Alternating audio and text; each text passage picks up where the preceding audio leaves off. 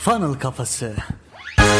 Merhabalar. Funnel Kafası Podcast serisine hoş geldiniz. Ben Emre. Ben Hasan. Bugün sizlerle bizim de hayatımızın içerisine yerleştirdiğimiz ve sıkça kullandığımız önemli bir konudan bahsedeceğiz. Nedir bu konu? Güçlü sorular sorabilmek konusu. Öncelikle şunu söylemek lazım. Aldığımız cevapların ya da bizim işlerimizin çıktılarının kalitesi sorduğumuz soruların kalitesiyle doğru orantılı. Yani bu ne demek? Biz kendi işimizde, hayatımızda eğer çıktıların kalitesini arttırmak istiyorsak daha önce çıktıların kalitesini arttırmanın birkaç metodundan bahsetmiştik. Mesela 80'e 20 mental modeli gibi. Çıktıların kalitesini arttırmak istiyorsak ne yapmamız lazım? Güçlü sorular sorabilmemiz lazım. Burada bu soruları sorabilmenin bize sağladığı faydalardan bazıları neler? Mesela bir tanesi içinde bulunduğumuz durumu daha iyi kavrayabilmek. Yani biz güçlü bir soru sorduğumuzda aslında ne yapıyoruz? O durumu neden yaşadığımızı ya da o durumla alakalı neler yapabileceğimize dair bir görüş elde etmiş oluyoruz. Örnek veriyorum. Güçlü sorular sorabilmekten bahsediyoruz da aslında güçlü sorular sorabilmek de o kadar kolay değil. İnsan aslında kendine güçlü soru sormaktan maalesef kaçıyor. Mesela bir örnek verelim. Ben bugün kendimi kötü hissediyorum diyelim. Şunu sorabiliyor muyuz kendimize? Ben acaba kendimi neden kötü hissediyorum? Hadi diyelim ilk cevabı verdik. Dedik işte ben bugün kendimi kötü hissediyorum. Neden? Şu sebepten ötürü. Bekleyen işlerimi ertelediğimden ötürü. Peki neden bekleyen işlerimi erteledim? İşte çünkü işi gözümde büyütüyorum. Bitirebilir miyim diye düşünüyorum. İşin zor olduğunu düşünüyorum. Peki neden işin zor olduğunu düşünüyorum? İşte kendimi bu konuda yetkin görmüyorum. Bakın aslında çözümlemek için içine girdiğimiz ve sorduğumuz soru bizi kendimize güvenmemekle ya da yetkinliğimizin iyi olmamasıyla ile alakalı bir sonuca götürdü. Ama biz buna kendimizi hiç sormasak, kendimizi kötü hissetmeye devam etsek, sebebinin ne olduğunu bulamasak hayatımıza o şekilde devam edeceğiz ve gün içerisinde emin olun böyle bir sürü duyguyla karşılaşıyoruz ama bu duyguları neden yaşadığımıza dair kendimize hiç soru sormuyoruz. Bu bize şunu sağlıyor aslında. Güçlü sorular sorarak hem o duyguların farkındalığına, o duyguların sebebinin farkındalığına erişmiş oluyoruz. Hem de bir yandan eksik yanlarımızı keşfetmiş oluyoruz. Bu sayede de aslında hiç soru sormayan bir insana göre daha iyi ilerleme kaydetmiş oluyoruz. Şimdi bir de hadiseye başka bir açıdan bakalım ve soru sormaya konuyla ilgili bilgi seviyemizi keşfetmek perspektifinden yaklaşalım. Örnek veriyorum. Biz üzerinde çalıştığımız bir konu var. Bu konuyla alakalı güçlü soru sorabilirsek kendimize ne yapabiliriz? Konudaki bilgi boşluklarımızı keşfedebiliriz. İlkinde ne demiştik? Duygu duyumlarımızı fark edebilmek, farkındalığa erişmek ve onun sebebini öğrenebilmek için. İkincisinde de bir konuyla alakalı bilgi boşluklarını öğrenme ile alakalı yaşadığımız sıkıntılı yerleri ya da bizim için karanlık olan noktaları keşfedebilmek adına da soruyu kullanabiliriz. Mesela dijital pazarlama ile alakalı bir örnek verelim. Şöyle bir soru sorduk kendimize. Neden dönüşüm oranlarını arttıramıyorum dedik. Buna baktığımızda şunu keşfettik. Çünkü iyi analiz yapamıyorum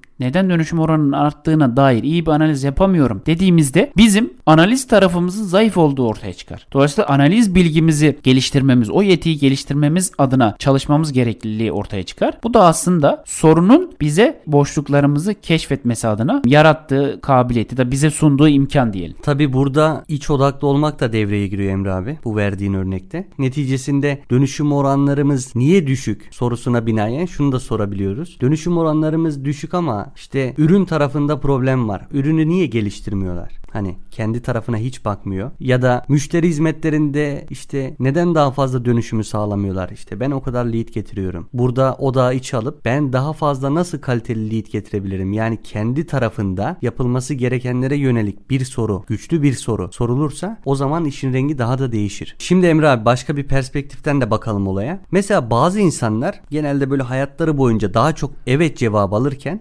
bazıları da hayır cevabı alıyor. Bu danışmanlıkta da olabilir. Sizin özel hayatınızda da olabilir. Bir ürün hizmet satarken de olabilir. Aslında bunun cevabı yine güçlü sorular sormaktan geçiyor dostlar. Güçlü sorular soran insanlar genellikle daha fazla evet cevabı alırlar. Biriyle konuşurken eğer amacınız sadece kendi düşüncelerinizi aktarmaya çalışmak ve arzu ettiğiniz cevabı almaksa o insanlar güçlü bir bağ kurmanız mümkün değil. Konuştuğunuz insanlarla aranızda sağlam bir bağ kurmanın en iyi yolu güçlü ve aslında ucu açık sorular sormaktır.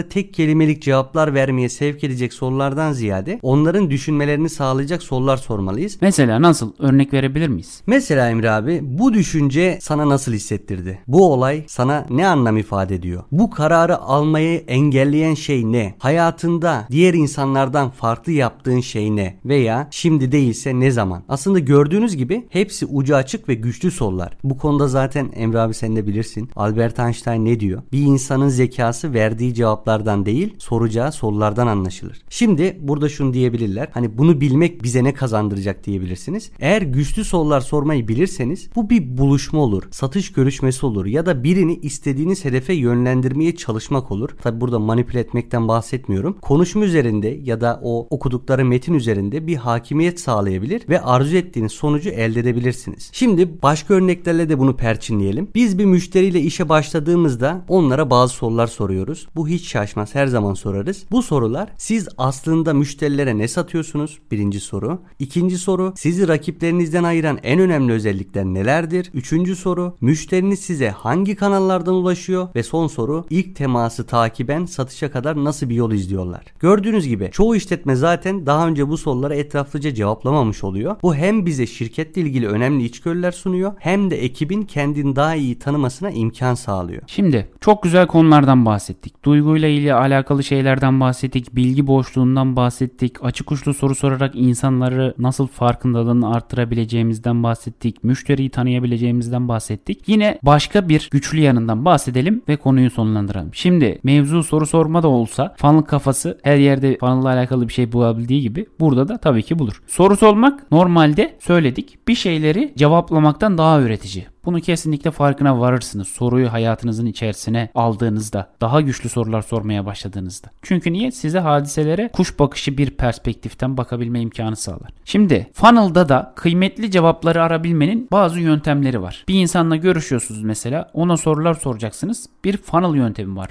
Bu funnel'ı düzden de işletebilirsiniz, tersten de işletebilirsiniz. Mesela biriyle konuşurken ona güçlü sorular sorarak doğru cevaplar alabilmek için şu metodu uygulayabilirsiniz ilk olarak. Funnel neydi? Normalde genişten başlayıp daralan bir şeydi değil mi? Ben o insana ne yaparım? Önce geniş cevapları olan yani genel sorular. Mesela atıyorum işiniz ne? Ya da hangi ürünü satıyorsunuz? Sattığınız ürün ne gibi? Geniş sorular sorarım. Sonra daha spesifik ve dar sorulara inerek aslında o müşteriden alacağım verim ya da işte karşı taraftan kimse artık bu. Ondan alacağım verimi arttırabilirim. Bu bir funnel metodu. Soru sorarken kullanabileceğiniz bir funnel metodu. Yine ne yapabilirim? Bunu tam tersine çevirip önce spesifik sorular sorarım. Mesela derim ki siz bu ürünü Instagram'dan satabilmek adına hangi metodu kullanıyorsunuz derim mesela. Sonra da daha genel soruya giderim. Bu ürünleri nasıl satıyorsunuz? Hangi kanallarda? Bunun gibi düşünün. Bu iki funnel metodunu da kullanarak ne yapabilirsiniz? Karşı taraftaki insana daha odaklı cevaplar verdirebilirsiniz. Dolayısıyla sizin alacağınız karşılık ve alacağınız verim de artar. Bunu dediğim gibi istediğiniz yerde kullanın. İsterseniz bir müşteriye karşı kullanın. İsterseniz Hasan'ın dediği bir karşı tarafı tanımak için ikili ilişkilerde kullanın. Ama soru sormayı funnel'ı düzden işleterek ya da tersten işleterek bu şekilde